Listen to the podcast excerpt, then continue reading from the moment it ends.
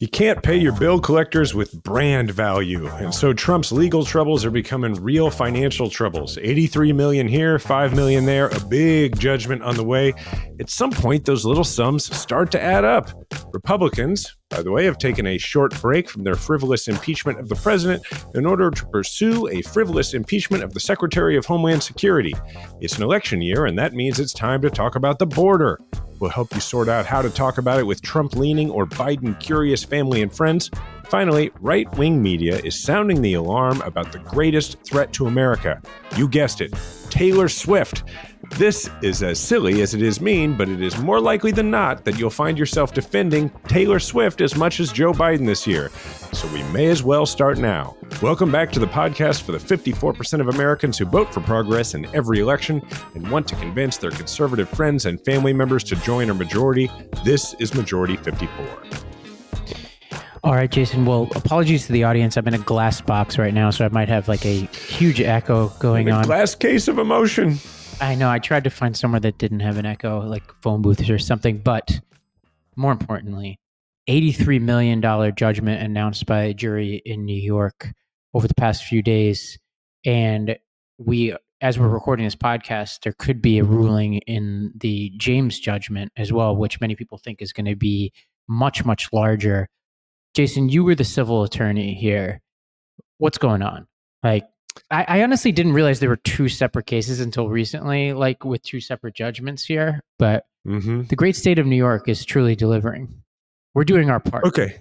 So I, I, I do have trouble keeping these uh, keeping track of these a little bit. So the so okay, let's review. Uh, the Eugene Carroll case is where the $83 million judgment comes from, right? And that is where Trump has been found liable for uh, sexual assault. Um, and then after that, he was uh, ordered to pay $5 million um, in defamation, right? Uh, in, in, a defamation claim because he was found liable for sexual assault and for defamation. And he went out and said, I didn't, I didn't, I never met this woman. And they were like, Yeah, you did. You got to pay her $5 million. And then after that judgment, he went out and he was like, No, seriously, I've never met this woman and she's terrible. And he said a bunch of other things. And then that brought a new claim. And now the judge in that has said that's going to be $83 million. Now, just like, uh, what will happen with another case that we'll talk about in a second, um, that is going to get into the world of appeals. Uh, something that, if people don't already know, um, when you win a big judgment, uh, and this is true for trial lawyers, just like it is for plaintiffs, um, for the clients, uh, it, it doesn't necessarily mean you're going to get paid right away because then then what happens is like a new negotiation usually and an appeals process like and, and, they go hand in hand because what happens is the the defense that's been ordered to pay all this money they're like hey we're going to find a bunch of ways to appeal this and while we do that you're not going to get paid uh, and we may get the judgment to come down on appeal we may get it reversed on appeal. So what is implied is do you want to negotiate a settlement? Do you want to or do you want to risk? Like do you want to do you want to go all in uh, and see you know double or nothing you know it's not double or nothing but do you want to do you want to go all in or do you want to take what money we'll give you right now that's probably eh, maybe happening a little bit behind the scenes because trump is going to be out there looking in this case probably because of his financial troubles that uh, there's been a lot of people writing about lately. Um, he's going to be out looking for an appeal bond, somebody to like invest in him uh, winning on appeal. But the problem with that for him is even if it like if it doesn't work, he's got to pay back. It's like any other loan; he's got to pay it back with interest. So that's that's the E. Jean Carroll case. Okay. Um, on the other side, you have this case that the AG, the Attorney General of New York, has brought for some time, which is about the business practices of the Trump organization, and we've covered that on here. It's been covered by a lot of folks. Um, you know, it's about Trump uh, overvaluing uh, his assets in order to get uh, loans at favorable rates and to get bigger loans. Um, and a bunch of people are implicated in it. Uh, and now we're going to get a judgment handed down, possibly today. Um, and it's going to be like high seven figure. I mean, we're eight figures, I guess that would be. I can't even count. Um, but it's, you know, probably north of a hundred million. Um, and so that is a whole other issue. So it's two separate civil cases where he's, I'm sure, going to be trying to delay an appeal, but also trying to figure out how much he would be willing to settle for. And there's the wrinkle of he's probably going to be asked in this case uh, to put up uh, some amount of money as sort of a down payment on it that he probably wouldn't necessarily pay to the the people who sued him, but it would be something where he'd have to like pay it to the court to let the court hold it, so it wouldn't be available to him. And what's interesting is, and I think this is Florida. You may know more about this than me, but um, in Florida, when you lose a judgment, I, I could be wrong about this, but I think you have to put up the entire amount of the judgment in order to appeal. And I think this is what undid Gawker because in the Gawker case, when Hogan won, they couldn't appeal it, from what I understand, because they didn't have the, the enough money. Um, but you know, worth pointing out that this is a New York. Both of these are New York cases, which means that he won't be bailed out by his federal judges unless they truly come up with something you know made up right? Because presidential immunity doesn't apply to these civil suits and doesn't apply to new york law in this case. So he yeah there's no there's no argument that what he did to carroll for example would be covered by presidential immunity predated his presidency. Yeah i don't think. I mean i guess there if if if the lawsuit were initiated while he was president, um, which I think happened, right? Didn't it get told until after until until after the presidency, um, which had precedence in um, the Paula Jones matter with uh, with President Clinton, right? So there, but I don't think I don't I don't.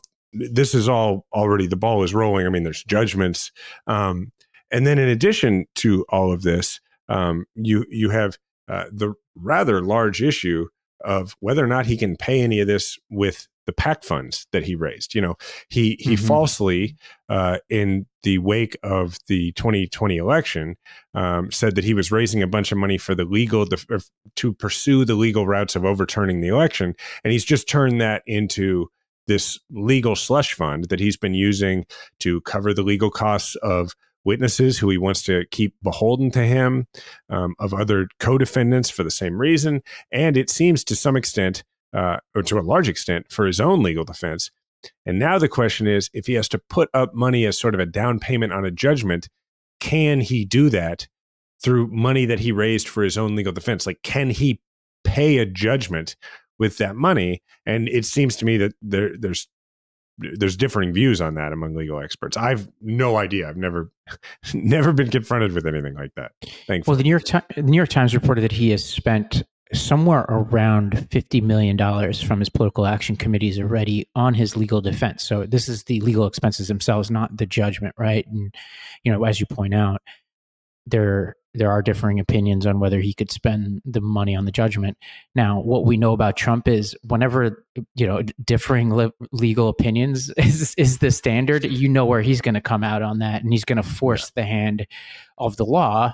And I think we can pretty much guarantee that he's going to try, uh, and he's going to be it, he's going to test the courts, the norms, and really just like everything he's doing, try to run out the clock, right? Like he he'll try to do it. And then who has to who enforces federal election law jason? Well the feds. Who would he be in control of if he became president? The feds. And right. so he you know even though the fec is a little bit more complicated but you know this is all part of his strategy get the presidency and nothing else will matter after that.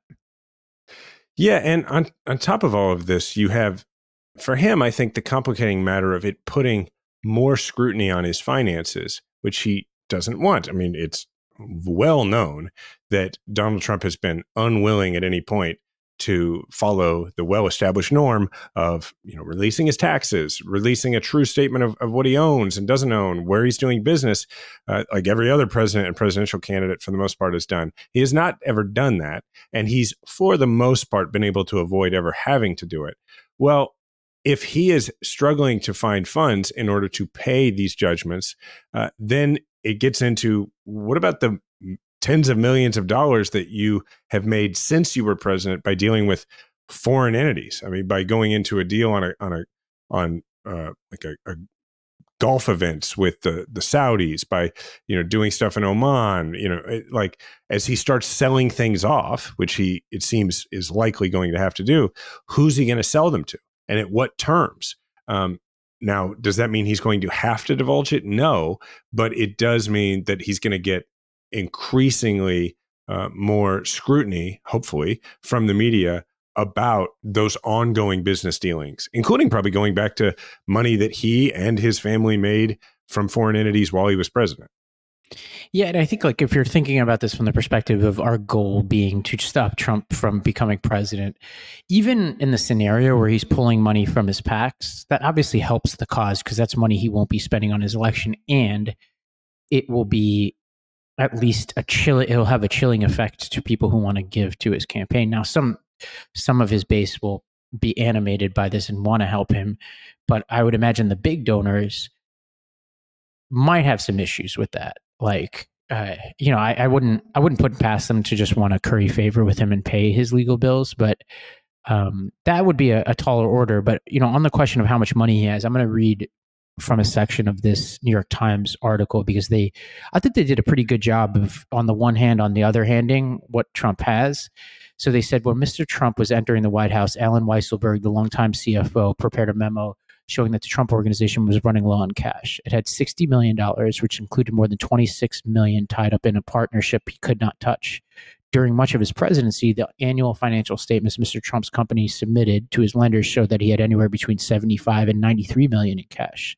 Since then, Mr. Trump's company has sold some once prized assets: the operating license as a golf club in the Bronx and a lease he controlled at his hotel in Washington. His proceeds from the hotel hotel sale alone, after paying off the mortgage and other investors were $131.4 million before tax. In Mr. Trump's post presidential life, his business, the Trump Organization, has also struck new deals with foreign partners, including Saudi backed golf venture and a Saudi based real estate company for a housing and golf complex to be built in Oman. So, I think this tells you a complicated picture, right? He was struggling at various points. He sold some assets and he is grifting uh, with foreign uh, governments uh, who, you know, th- I mean, to say this is unethical is to point out the obvious, right? Like we're mm-hmm. chasing down Hunter Biden.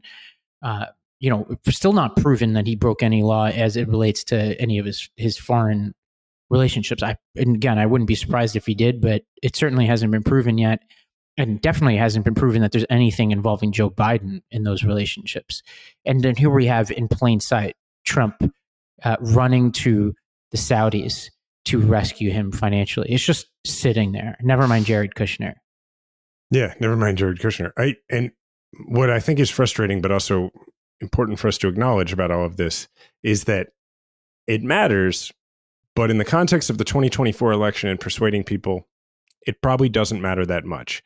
Because if at this point, after all of the corruption, and there is a lot uh, having to do with Trump and the Trump world, if you're still thinking about voting for Trump, this is not going to be the thing that persuades you. This is baked in because the reason that you're still thinking about voting for Trump doesn't have anything to do with Trump. It has to do with you. It has to do with what you think Trump is going to do uh, that either is going to be mean to the people you want to be mean to or is going to help you either financially or in some other way.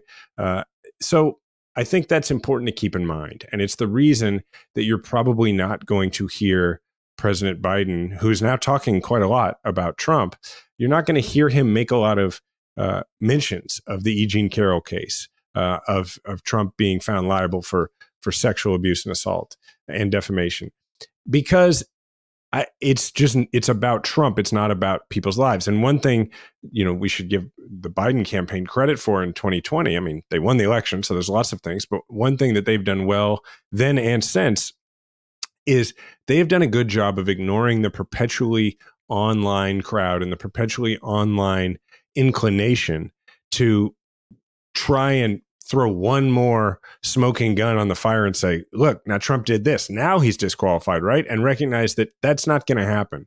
And so even when, you know, Biden's family has been attacked, Biden has been very disciplined about not leaning in to making this about the two personalities and instead focusing on what Trump and the Republicans want to do and what he wants to do and how it affects your life. And that is worth noting for everybody who's listening to this who's thinking about how they can persuade the people in their lives uh, to vote for Biden or to vote for Democrats in the coming election is that this stuff, while it is, um, you know, scandalous and it is shameful and it is upsetting, it's not as persuasive as what it's going to mean for actual voters. Yeah, I think of it on two fronts, right? What's persuasive, which I agree this is not it, right? There is a there is a lot of polling that a judgment in the criminal stuff could make a difference. We'll see. Mm-hmm. Uh, but I, it is helpful, I think, in terms of just mucking up his mind and the machinery of his election, yeah. right? It's just like slowing him down. Now, oh, it's uh, it's. I would have to imagine. I mean, it's already really hard to run for president. I would have to yes. imagine it is harder when your financial empire is under attack and you might go to prison. like, yeah, like that's a distraction to say the least. Yeah, and and I don't want to. You know, obviously, he has shown himself to be fairly resolute in the face of these types of things and if there if there ever was somebody who would be able to weather this kind of storm and run a campaign it would be him because his campaigns don't rely on the traditional machinery that other campaigns have right? He's he is his own earned media. He has his own solid base right? Like you go through all this kind of stuff like he this will slow him down but it certainly will not stop him and you know he he was outspent by Hillary and still won in part because of his ability to get earned media and push his own message, right? So this is this is obviously not like like this is not the, the open shut uh, victory that I think people want it to be, but it's just one piece, right? You you do everything you possibly can, and and this is part of it. Now, um, let's talk about something happening on the hill here, which is it, this kind of snuck up on me because it just seems so patently absurd. But the um, GOP uh, House Homeland Security Committee approved two articles of impeachment earlier today against Mayorkas, the Homeland uh, Security Secretary, over his handling of the southwest border. Uh, and this was an 18 to 15 party line vote. Uh, and they endorsed a resolution uh, charging Mayorkas with refusing to uphold the law and breaching public trust by failing uh, to stop migrants who are coming across the border. This sets the stage for a House vote as early as next week on an impeachment. Um, that feels like a reach, Jason. And if they impeach him, it will it will follow the normal impeachment process that we've all become familiar with, which would go to trial in the Senate, and that would require a two thirds vote, which obviously not going to happen. This just you know. There's two ways to look at it, right? Which is the absurd overreach. And the second is that when the Republicans look at polling and data, right? Remember what we talked about last week, which is the objective data over what Biden has done and not done, right? Well, the one thing that the economists and I think most people looking at just the raw numbers, that's just an inconvenient story for Biden right now, is what's been happening at the border and in cities around the country. What the Republicans are trying to do in this case is do everything possible to put front and center the border. Uh, even if this move is an overreach, they're saying, all right, this puts it in the news. This gets everybody talking about immigration and the border. So, in that sense, though unethical, it is probably smart politically in my mind. It's smart politically, and it's right out of the playbook. Um, it's yeah. like it's just the new, the latest version of. I mean, what have we had in the past? We had the caravan. Remember, uh, I, I don't know what happened to that caravan. That I think it was not.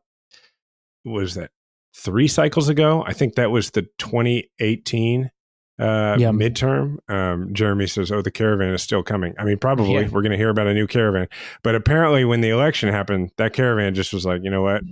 it's not worth it and they just turned around so there was the and then and then they have different versions of this uh, where it's not really an immigration thing but it's still a a, a race uh, and ethnicity oriented thing which was I, wasn't there a moment in i think in 18 was it 18 or am i going all i'm mixing up maybe it was 14 when ebola had like invaded north carolina we were told i mean oh so, i don't even remember that yeah yeah so this is this is the move it's it's it's their SOP, their standard operating procedure. It's um, okay. The economy is not. If if you have inflation to argue about, or gas prices to argue about, or the economy to argue about, then you argue about that.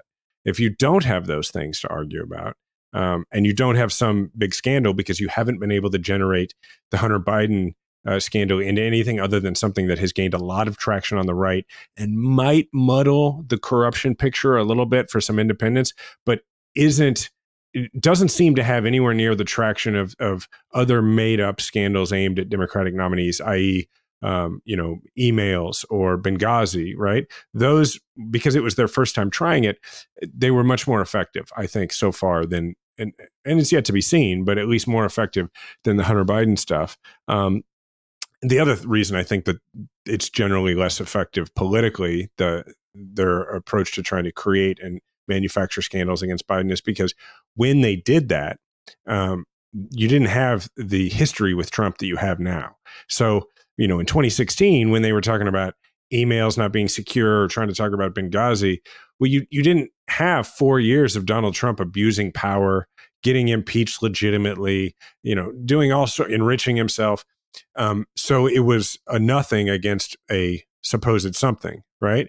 So now they they have to try and find a new way to create a scandal. That's not going as well. So you pivot back to your Alamo, the thing that you always do if you're the Republicans and you're coming up on an election, which is you you try to remind white people to be afraid.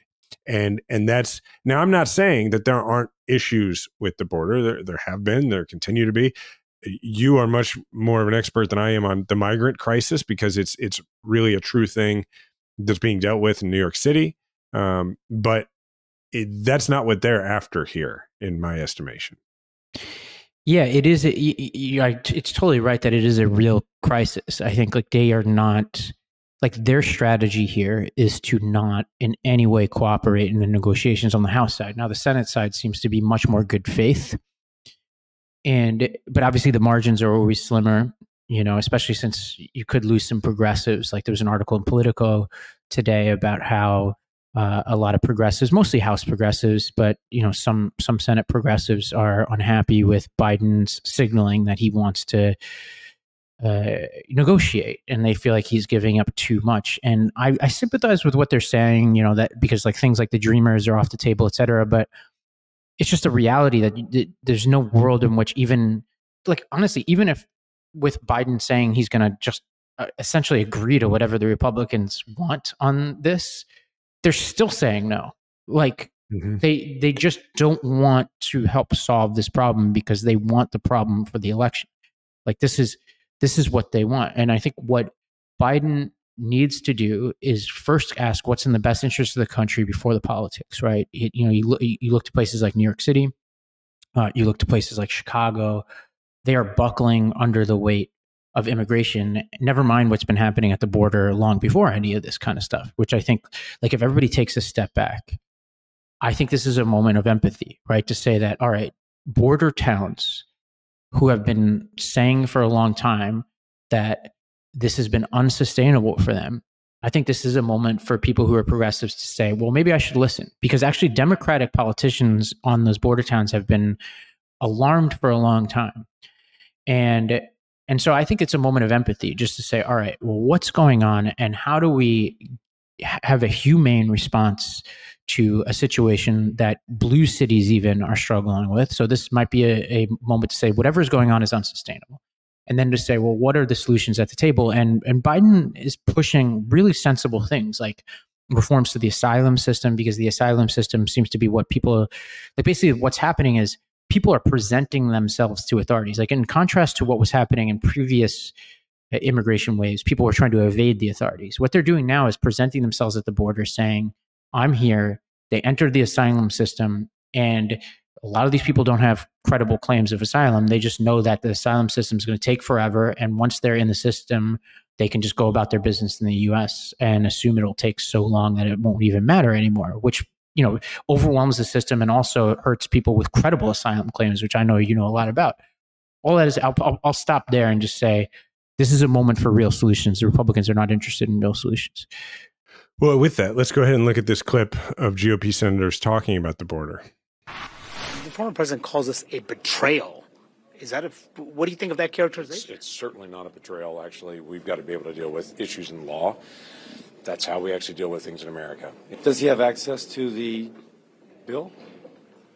Doesn't seem that way. It hasn't been released. How does he know it's a betrayal if he hasn't read it? I mean, don't be ignorant. Read the bill. So these are two Republican senators, by the way, just so people who are From listening. Oklahoma and Louisiana. Like it, this yeah. ain't Maine, you know. Uh, and and so let's talk about the politics of this because when when you, when you're going to talk about the politics of this with people and if they're going to bring up the border as a reason to vote for Trump I think it is important to talk about this and, and an analogy you can use is Nixon when he was running uh, and because look let's be honest a lot of the people you're going to talk to who are leaning uh, toward Trump uh, are probably older. so use an older analogy. You know, Nixon uh, was secretly working back channels to try and keep a, a peace from happening in Vietnam while he was running for president because he didn't want uh, he didn't want the Democrats to get credit for it, and he wanted to come in and be the one that that brings peace, right? So he like kept the war going. It turns out. Right. Well, well, Trump has you know these draconian ideas about the border. In the Senate, they are working on a compromise about immigration, about the border, and he is when he's he's saying it's a betrayal, he's acting like an incumbent president, trying to lean on his party and tell them what to do politically, and try and you know use his influence in uh, the House and the Senate. And when he says betrayal, he means of me personally. He means if you do anything that allows Biden to take any credit for solving this problem that we are all saying is a giant crisis, you will be betraying me because I want to spend the next however many, what do we got? Uh, 10 months. I want to spend the next 10 months, nine months saying that this is a huge crisis. And if you do anything to alleviate that crisis, I can't do that. So, th- so you have senators who are not up for reelection, right? Uh, who are, and because they're elected every six years, and they're able to have the luxury of being like, well, you know what? This isn't, I'm, I'm in an off year. I'm in a, I can stand up to Trump year.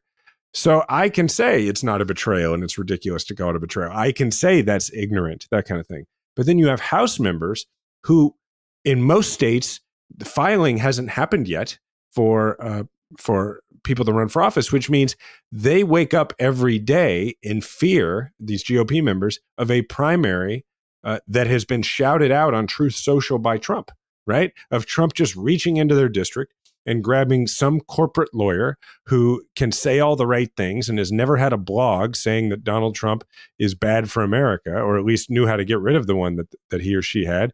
And he can just say, you know, this person is better for this district than Representative Smith, who's a rhino. And boom, you're done. And that is why he has so much influence over the House right now. Yeah, it's funny. You're giving them too much credit, Jason. So many of these people, Trump only asks that you're correct today. He has he doesn't care yes. at all what you said about him before. Look at JD Vance, for example, who's getting a lot of right. buzz, right? Elise Stefanik. That's a lot true. of these people he would be fine. Nan- he wouldn't care. Yeah. Nancy Mace, right? I, I think this is an under discussed element of the MAGAverse is that, and it, honestly, it's the smart move by Trump. Is he's like, look, you can flip today, right? He's almost like a Mongol invader, right? He's like, all right, if you just pledge to me today, like even if you had, yeah. if if you if you if you were willing to pick up arms yesterday, if you're willing to put them down today, you're you're you know part of this empire, and it's smart. You know, he, he it's, mm-hmm. it's, look at Nancy Mace. Like the, everybody in Nancy Mace, like the representative from South Carolina, everybody in my life who is a moderate conservative was like, you need to get Nancy, Nancy Mace on the Lost Debate podcast. She's a moderate. She's the future of the GOP. Well, what is Nancy Mace up to now? She sounds no different than Matt Gaetz, right? Because mm. she made a calculation that Elise Stefanik made, that JD Vance made, that Josh Hawley made, all these people made who tried to. It's, I'm probably giving Hawley too much credit, but the rest of them at various points were like, I'm the intellectual, moderate conservative who's going to call out Trump, right? There's no place for those people anymore in our politics. Yeah. So, yeah.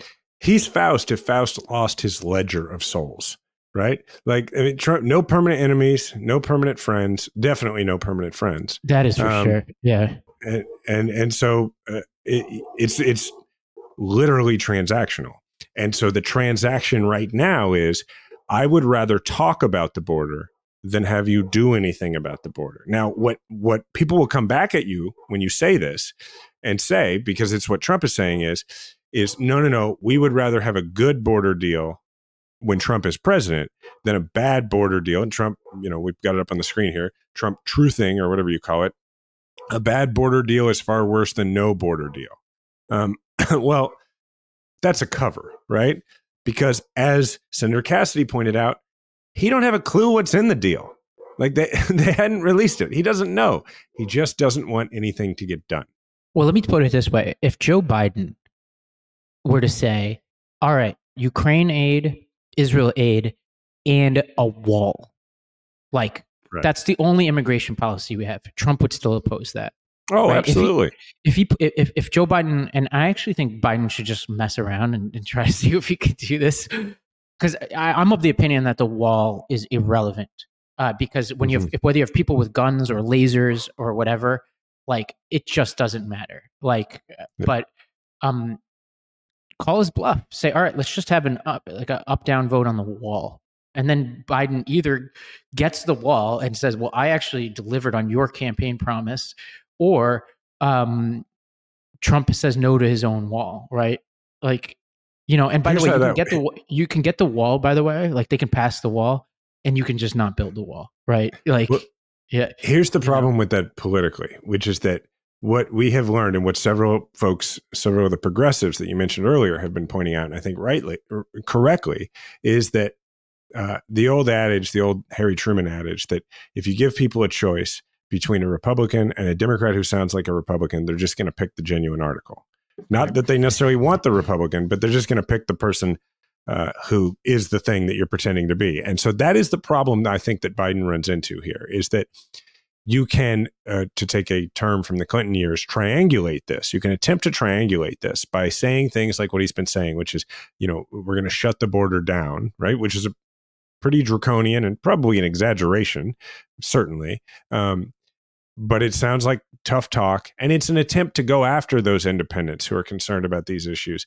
But the question you have to ask yourself is will those people give you credit for that? Even if you do the things that they want, is it worth it? Particularly if you're doing things that you really don't want to do. Can Yeah. you even get any of those people? Well, I think this is such a fascinating question because I actually don't know the answer. Uh, so I actually had I had an interview with uh, David Frum last week. You know, like the Bush speechwriter, uh, who's now like a a, a, Mhm, Yeah. a never Trumper. And he was. It's funny you use the word tri- triangulation. He was. He brought up triangulation as a positive because he's David Frum, obviously, and he looked at. Uh, he was look, he was arguing that the Dick Morris, what he called small ball, right, like Clinton Mhm. picking fights over school uniforms and all this kind of stuff, and losing those Mhm. fights was actually helpful politically in his reelection. Obviously, I was in middle school, so I, I honestly have no idea, but it is an interesting theory, right? Which is I'm I'm equal parts persuaded by people who say our coalition falls apart if Biden does this kind of things versus those who say, well, like he'll signal to the moderates that he's serious or whatever. I actually am kind of 50-50 on that, right? Which is like I actually don't know. But I, I hear smart people making both arguments. So, quick update on this, and then I want to I'll comment on on what you what you just said. So, the update that Salty just gave us is that Mitch McConnell has just said that senators are close to releasing final bill text of the border and immigration negotiations, but they're not there yet. McConnell praised James Lankford for the job he's done negotiating with Democrats in the White House. That comes from Max Cohen at Punchbowl. So we're still we still haven't released it. Uh, we still haven't seen it. Here's here's why I think that that analysis of what happened with Bill Clinton and triangulation is correct and why it doesn't really hold up in 2024. It in those days, one, you had Bill Clinton who was a Democratic governor of Arkansas and he had he had a record of, of being a moderate. He existed in the zeitgeist as a moderate Democrat. So when Bill Clinton did things like say we should have school uniforms, which was traditionally more of a of a conservative idea, people saw that as on brand. They saw that as as him doing, you know, moderate democratic things and it played into that brand. And it was also a more conventional time where even if he didn't have that record, right? He could do those things and win some people over, but the small ball piece of it was he wasn't necessarily in most cases picking issues where people already had a baked in idea and, and already a polarized concept, right? Like he wasn't going out there taking a, a Republican position on, say, immigration. He, you know, he he was careful about that sort of thing. He would nod in that direction. He would say things about violence in video games. He would do cultural cues, um, but he but he didn't just like acquiesce on a policy issue. Now, the problem I think Biden has, uh, and and why Biden and, and I'll explain why Biden has to do it differently. The problem Biden has is even though Biden, by the way, has a, his history is as a moderate Democratic politician. That's his history, but that history has been wiped away by three, really four years because of the election of the Trump attack machine, right? And of just the honestly, just the laziness of the way uh, coverage of politics works now. Like you know, right after an election, we don't even get into the specifics about what the policy negotiations are. Like CNN and, and everybody, they get into how it's going to play politically and they get into it right away because we've gotten to a point where that's what people know how to do. And so they talk about everything that way and it just becomes left versus right. And the average, um, the average independent voter who's not sure what they think about things, particularly, well, actually, particularly one that's conservative, for all the fights that people like my friend Claire McCaskill may have had uh, through her comments about people like AOC, they don't see them as any different. I promise you, they they do not differentiate between the two.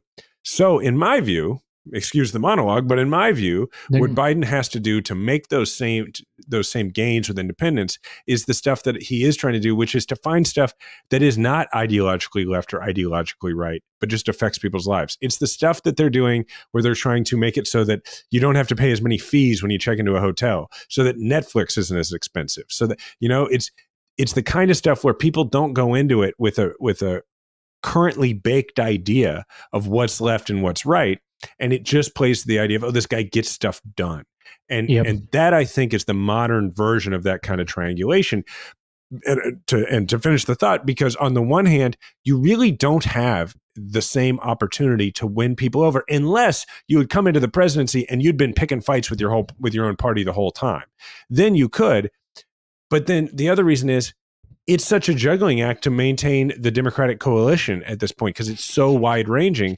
You right. really don't have the luxury of taking those kinds of positions. Yeah, it's so fascinating. I mean, I, I, I, I think we could talk for an entire episode about the moderate image of Biden and and how mm-hmm. it's been chipped away at and like what to do about that moving forward. You know, and one option could be because all of this is signaling, right? Like one thing that could be interesting, and, and this is not going to happen, but I'm using it just as like a hypothetical, right? Which is, well, what if Biden got up and gave a speech and he was like, look, let's truly do it and remind people that he's a deal maker. To be like, look, Trump, what do you talk about? What's the one thing you care about uh, when it comes to immigration? The wall, right? You've been talking about the wall, and and by the way, you could use this as an opportunity to remind people that he didn't do what he said he would do. And be like, well, you want the wall let's do the wall if you give me dreamers. Like, let's do dreamers for the wall.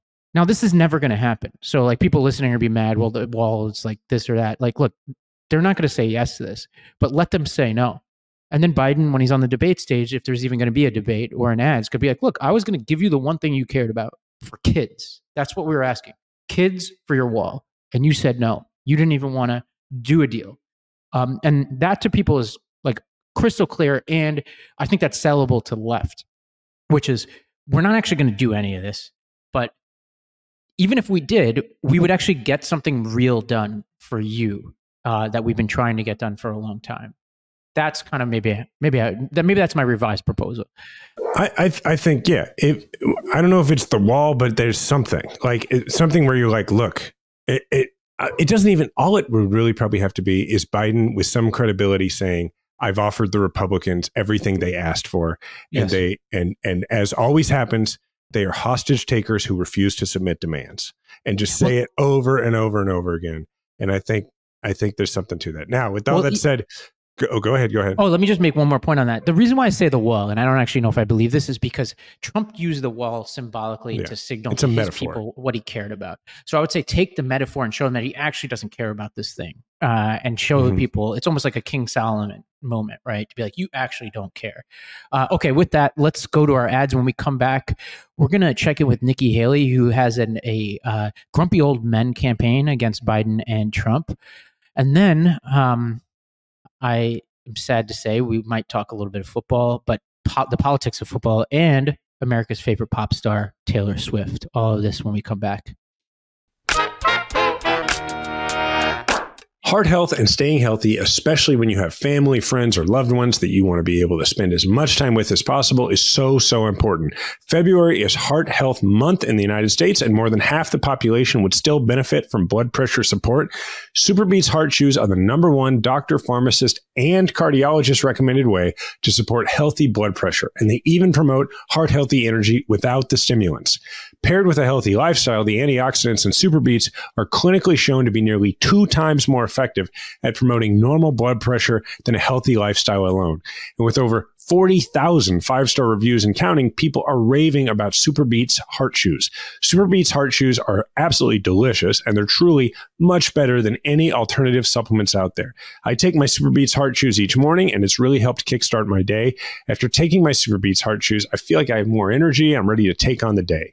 SuperBeets heart chews support healthy circulation so you not only get blood pressure support, you also get productive heart healthy energy without the crash. Support your heart health with SuperBeets heart chews.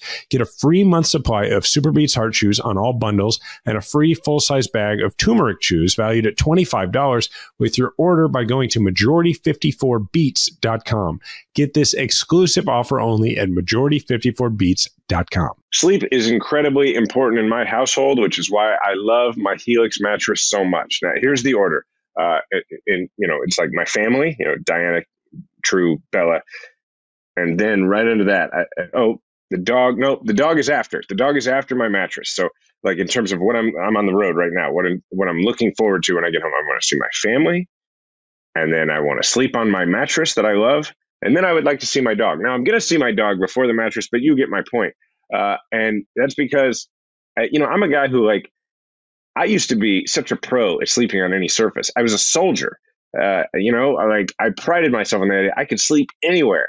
But now I'm totally spoiled, man. Like I dread this hotel bed that I'm looking at over here because I, I just miss my mattress. It just knows exactly what to do with my spine. It's perfect. So with everything going everything going on in life, from work to a demanding social schedule to sports and kids and kids sports, it's incredibly important to me and probably to you that you're getting a good night's sleep every single night. So you should take the Helix Sleep Quiz and find your perfect mattress in under two minutes. Uh, I took the Helix Sleep Quiz. I was matched with uh, a Midnight Luxe mattress because I wanted something that felt like medium, uh, medium to firm, and, and I sleep on my side. So it really helped me uh, get exactly where I needed to be. Don't take my word for it. Helix Sleep has over 12,000 five star reviews. So by supporting Helix, you're allowing them to support this show. Go purchase your Helix and thank us later for your best night's sleep. Helix is offering 20% off all mattress orders and two free pillows for our listeners. Go to helixsleep.com slash majority 54. This is their best offer yet, and it won't last long with Helix. Better sleep starts now.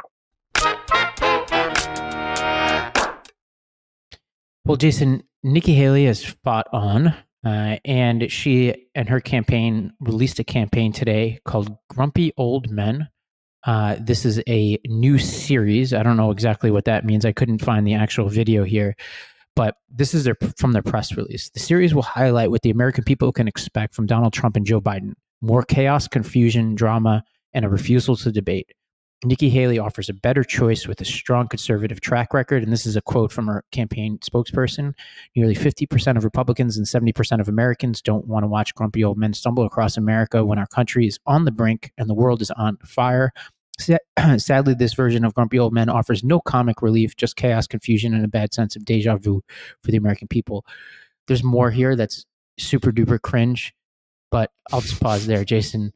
Uh, well, I don't know. First, let's acknowledge solid movie.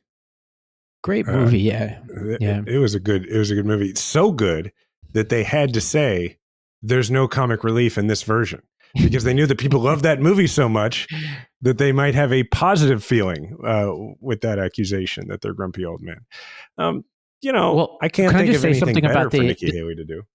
Can I just say something about that grumpy old men? Right? I don't even want to know how old they were, but yeah. uh, here are the ages of the Golden Girls. Okay, oh, Dorothy. This. this is upsetting. Dorothy, fifty-five. Rose, fifty-five. Blanche, fifty-three. Okay. Now Sophia was older because she was the mom. Stan, 57.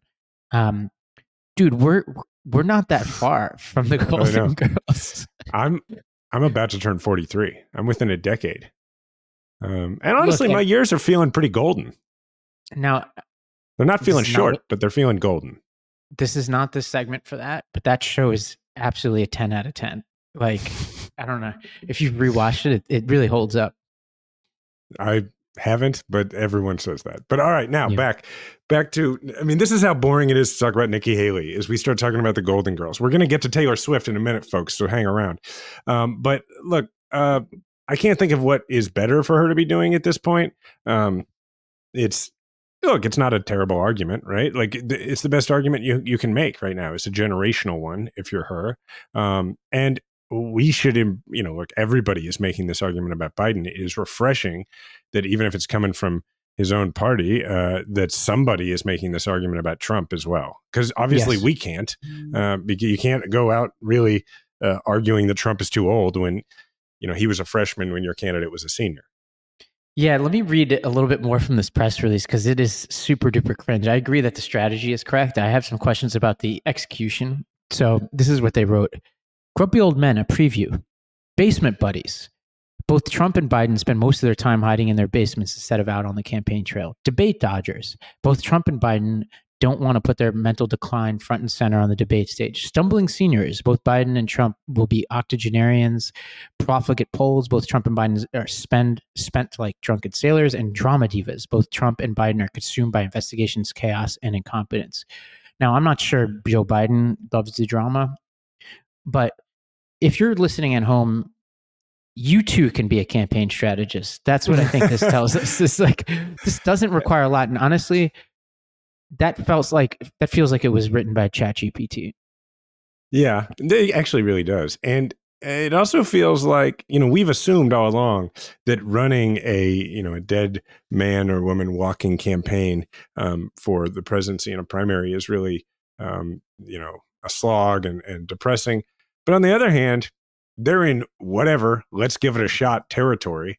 And uh, i imagine that if you're like a press person in this situation maybe it's a little fun because nobody's going to be like everything was going great until you the press person tried this because it's not working. So you may as well try a bunch of stuff and that's probably fun. Now speaking of new trying stuff uh, salty was reading an article and was about to update us on this thing that just broke about um, desantis moving some money into uh, Salty. What do we what do we know about this? This breaking thing about DeSantis moving money into what was an anti-Trump uh, PAC. I guess maybe it's becoming an anti-Haley PAC. Um, and, and that that seems to be uh, the indicator. Okay, here we go. The chief group backing Florida Governor Ron DeSantis' presidential bid made a $2.75 million cash infusion to a pop up super PAC right around the time that group spent millions attacking former President Donald Trump. The payments from the pro DeSantis Never Back Down to Win It Back PAC, a group linked to Club for Growth, were revealed in the, I know it's terrible naming, were revealed in the latter group's, or it's, I don't know what it is naming, were revealed in the latter group's filings with the Federal Election Commission on Tuesday. Win It Back PAC spent more than 6.4 million on digital and TV ads over the summer. Okay, so what that means this is, pre, is, yeah, this is pre him dropping out. Yeah, it's pre him dropping out, but it's still there, and I have to imagine that I mean, once he's all in, he's probably going to use it to uh, to hit Haley, right? Or, or just hold on to it because in his yeah. mind, because you know how these people work, he still looks mm-hmm. in the mm-hmm. mirror every day and sees future president of the United States. So he's just going to hold on to the money. Yeah. Why not? Right? That's kind of what I see. I mean, mm-hmm. his, his, campaign manager was his former chief of staff. There, there also this week it was reported that the chief of staff is heading back to uh, Tallahassee. Is that where our capital is yeah. in Florida? Uh, to be yeah, yeah, the chief of staff again. And so I think he's just going to, you know, kind of bide his time and, and try to, you know, build up, rebuild his woke credentials uh, or anti woke credentials over the next couple of years and then try to run in 2028, right? That would be the year 2028. Yeah. Neither of these guys can run again. Uh, so yeah, everybody's going to be lining up for that. Well, I mean, this is why nobody be, wants Trump to like. All these people don't want Trump to win. You know, like mm-hmm. because if just the sheer history tells us that if Biden wins re-election, it tilts heavily, heavily in favor of Republicans winning the next time. It's just how the American mm-hmm. people work. They want change, right? It's it's already something we're dealing with now. Right. So if you're DeSantis, you're like, all right, I would love to see an open field, um, us versus the Democrats after the Democrats have been in power for eight years, because that heavily stacks in their favor. Not to mention the fact that if Trump wins, you have to deal with the fact that he's going to try to run again. I mean, you sure. know, like, uh, which who knows what's going to happen? That's yet another reason that we can't let him win. Um, yeah. All right that's about as much attention as we should give this fledgling Republican primary. Now, folks, let me give you a little background before we play uh, this clip from the recount, which is a supercut of uh, Republicans and Fox News personalities freaking out about Taylor Swift. There was some poll, I don't even remember the origin, that came out saying that like 18% of Americans said that they would vote for who Taylor Swift tells them to vote for. Now, we could get into are those people already liberals who know who Taylor Swift is voting for because they followed her politics? What is that? Who knows? But it has them scared to death. And for context, uh, ta- so yes, we see the Drudge Report headline here that says MAGA goes to war on Swift. Um, now, Taylor Swift is having a pretty good year. Uh, you know, isn't she like Time Woman of the Year? She's very, she's undoubtedly. Uh, She had the highest force in grossing the- in the concert tour in American history. Yeah. I mean, she is a musical genius. She's an entertainment genius. She is clearly someone who is able to speak to the feelings of particularly young women in this country. Um, so I can see why they're concerned, but boy, do they look ridiculous. Let's play this clip. We have had enough of Taylor Swift for now. She shouldn't be liberal. She should be a total conservative, given what, given everything. The Pentagon PSYOP unit pitched NATO on turning Taylor Swift into an asset. Yesterday, she flew private from New York City to Baltimore. Yet she constantly talks about climate change. So just please don't believe everything Taylor Swift says. We're all begging you. I think she should just stick to her singing and let her love life be what it is. The New York Times just speculated she's a lesbian. A new poll shows 18% of voters are likely to vote for whichever candidate Taylor Swift endorses. Uh oh. Biden effectively has Taylor Swift as his VP. A single post of hers led to 35,000 new registrants. That's arguably more power than the president. She's sharing links. And her boyfriend, Travis Kelce, sponsored by Pfizer. Uh, what's her stance on policy, economic policy, foreign policy? Should I don't we think ask that- Taylor I don't think that'll respond to be, uh, So don't get involved. Don't get involved in politics. We don't want to see you there.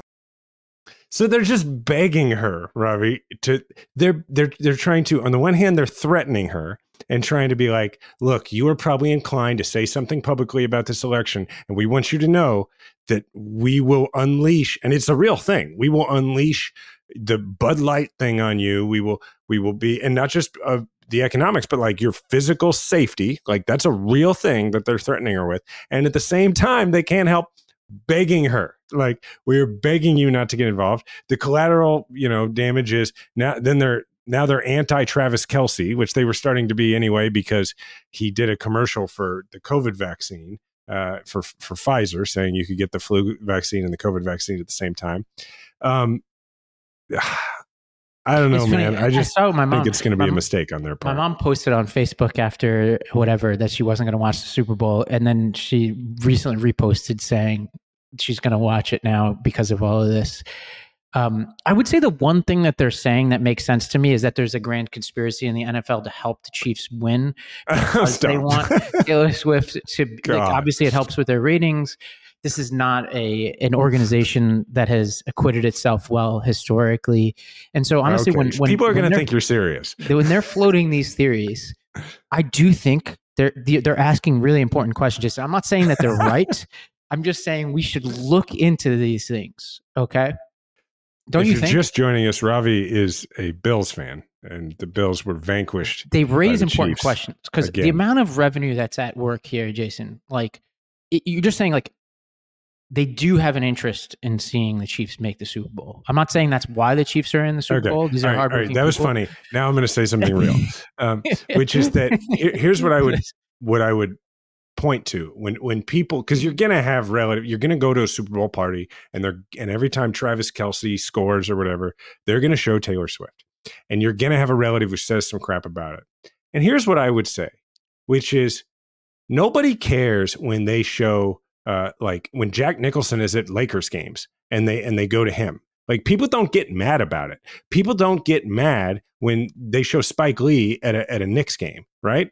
But But I'll tell you what people get mad about. They get mad about women being interested in sports. And I can tell you that like in this town I've seen it with Brittany Mahomes.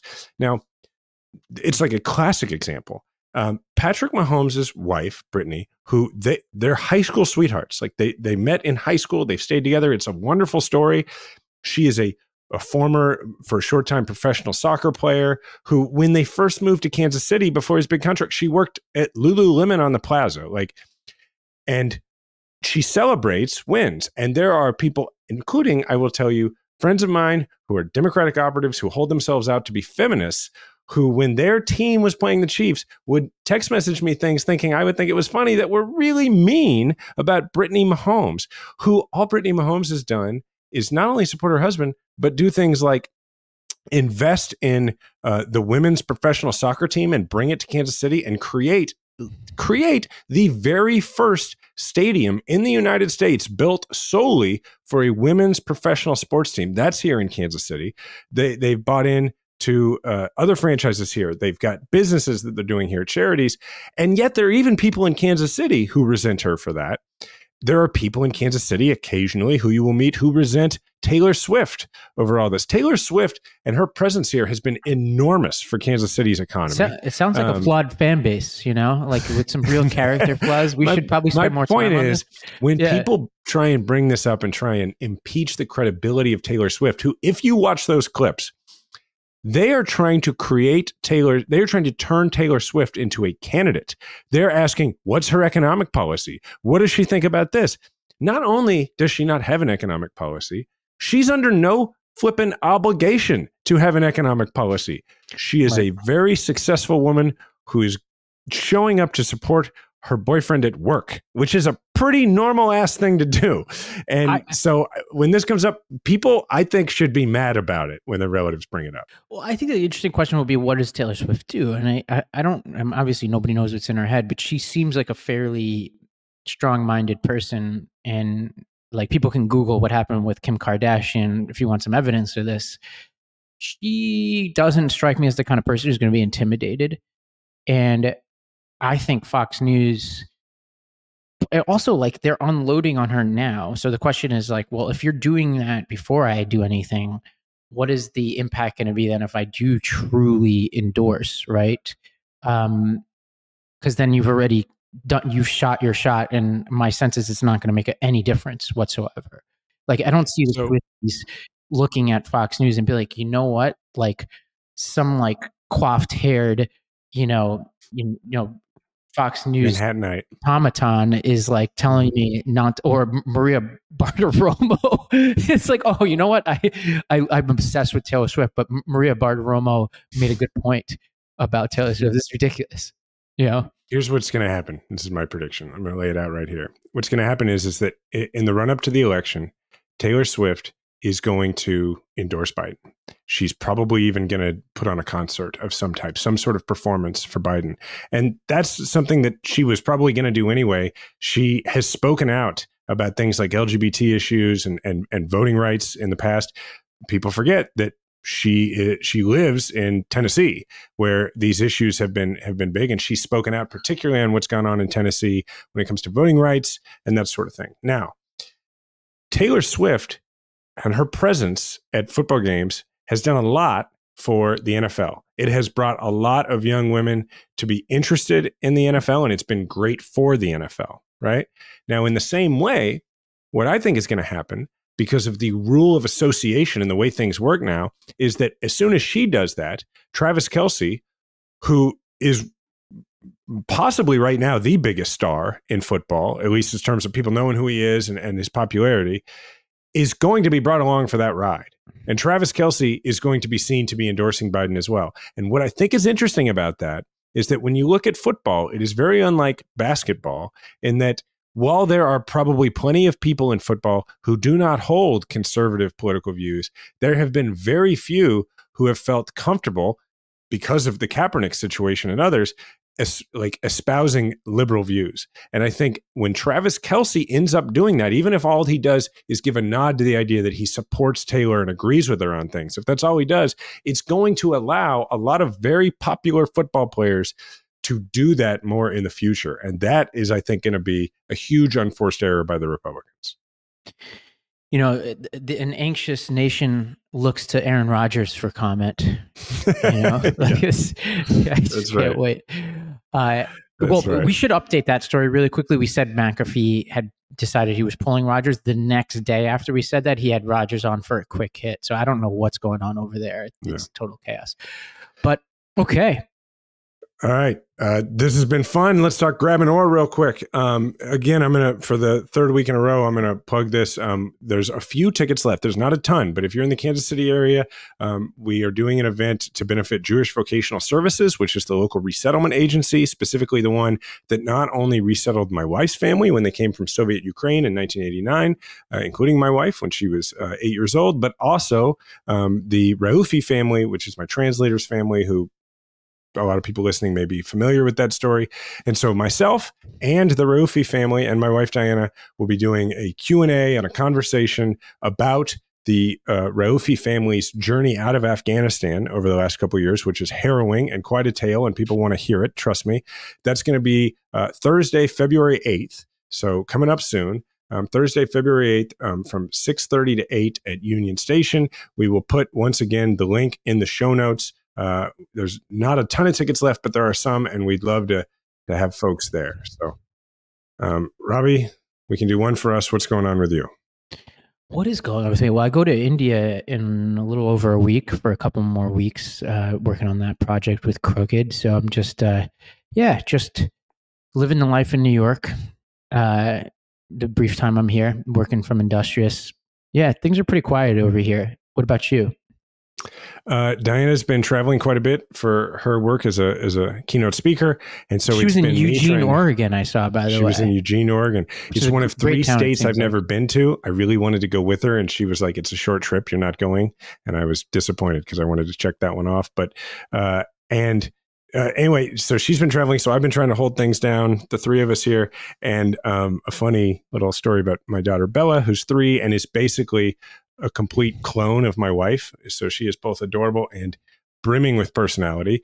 And uh, and so Bella, uh, I get a text from her teacher yesterday that's like, "Hey, Jason, um, her preschool teacher, FYI, we've handled it, but." Bella made some bad choices today uh, at school, and she had to go see the the principal. You know, and uh, and, uh, and then there's some more information, and everything. And, and so then I was like, okay, I'll reinforce it at home. So at bath time last night, I'm like, I'm ready to like have this little talk with Bella, and I'm like, Bella, did you have to leave the classroom today? And she's like, Yeah, I was sad. Miss Connie had me leave the classroom, and uh, and I was like, Oh, I said, so you made some bad choices, and she's like, Yeah, and I said, so tomorrow we'll make good choices. And she go and she looks, she's like looking down, and then she slowly looks up at me with this like conspiratorial, mischievous look that I absolutely recognize from my wife. And she gives me a half smile and she says, But I really like bad choices.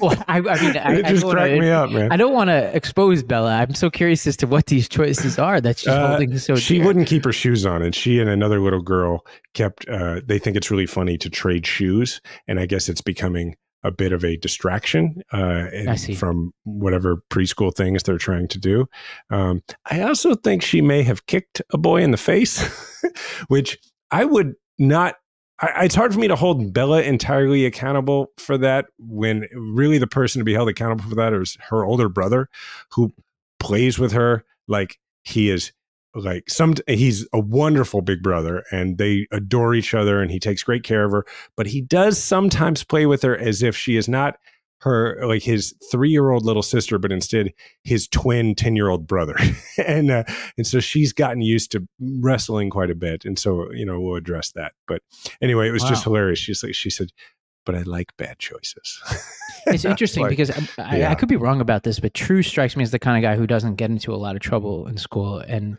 it would be fascinating if Bella is the rebellious one who's constantly having, Yeah, you know, he he doesn't get in a lot of trouble, but he he gets into the like sort of he and a few friends don't always get to be in the same classes together because they you know they they talk a lot, and he he thought the whole thing was hilarious. He was like, Dad, she because he went to the principal's office once in like kindergarten, and he was like, Dad, she went to the principal's office like three years before even I did. he was like, Oh my gosh, so uh, pretty It, entertaining. it actually Pretty reminds me, my my high school principal, my middle school principal, who was my mom's first cousin, just passed away uh, recently, and I saw him this year at my grandmother's 87th birthday party, and he didn't quite understand that I was I had become a principal, and so I was explaining it to him, and he couldn't believe it because I was so bad in middle school. He was like, I. He was so proud. It was great, and it's so weird because I hadn't seen him since I was in middle school, That's and then I really saw him this year, and then he passed away. Um, but it was such a weird, funny interaction. He was like, "Whoa, like you were a principal. That's so crazy." That's awesome. Uh, yeah. That's cool. That must have made him happy. All right, folks. Thanks so much for listening. Please leave a five star review. Thank you to the Meidas Mighty. You can find uh, Ravi and myself on social media. Ravi's at Ravi M. Gupta, wherever you do your social media. And I am at Jason Kander on the same. Remember, we all have a platform. Make sure to use yours today.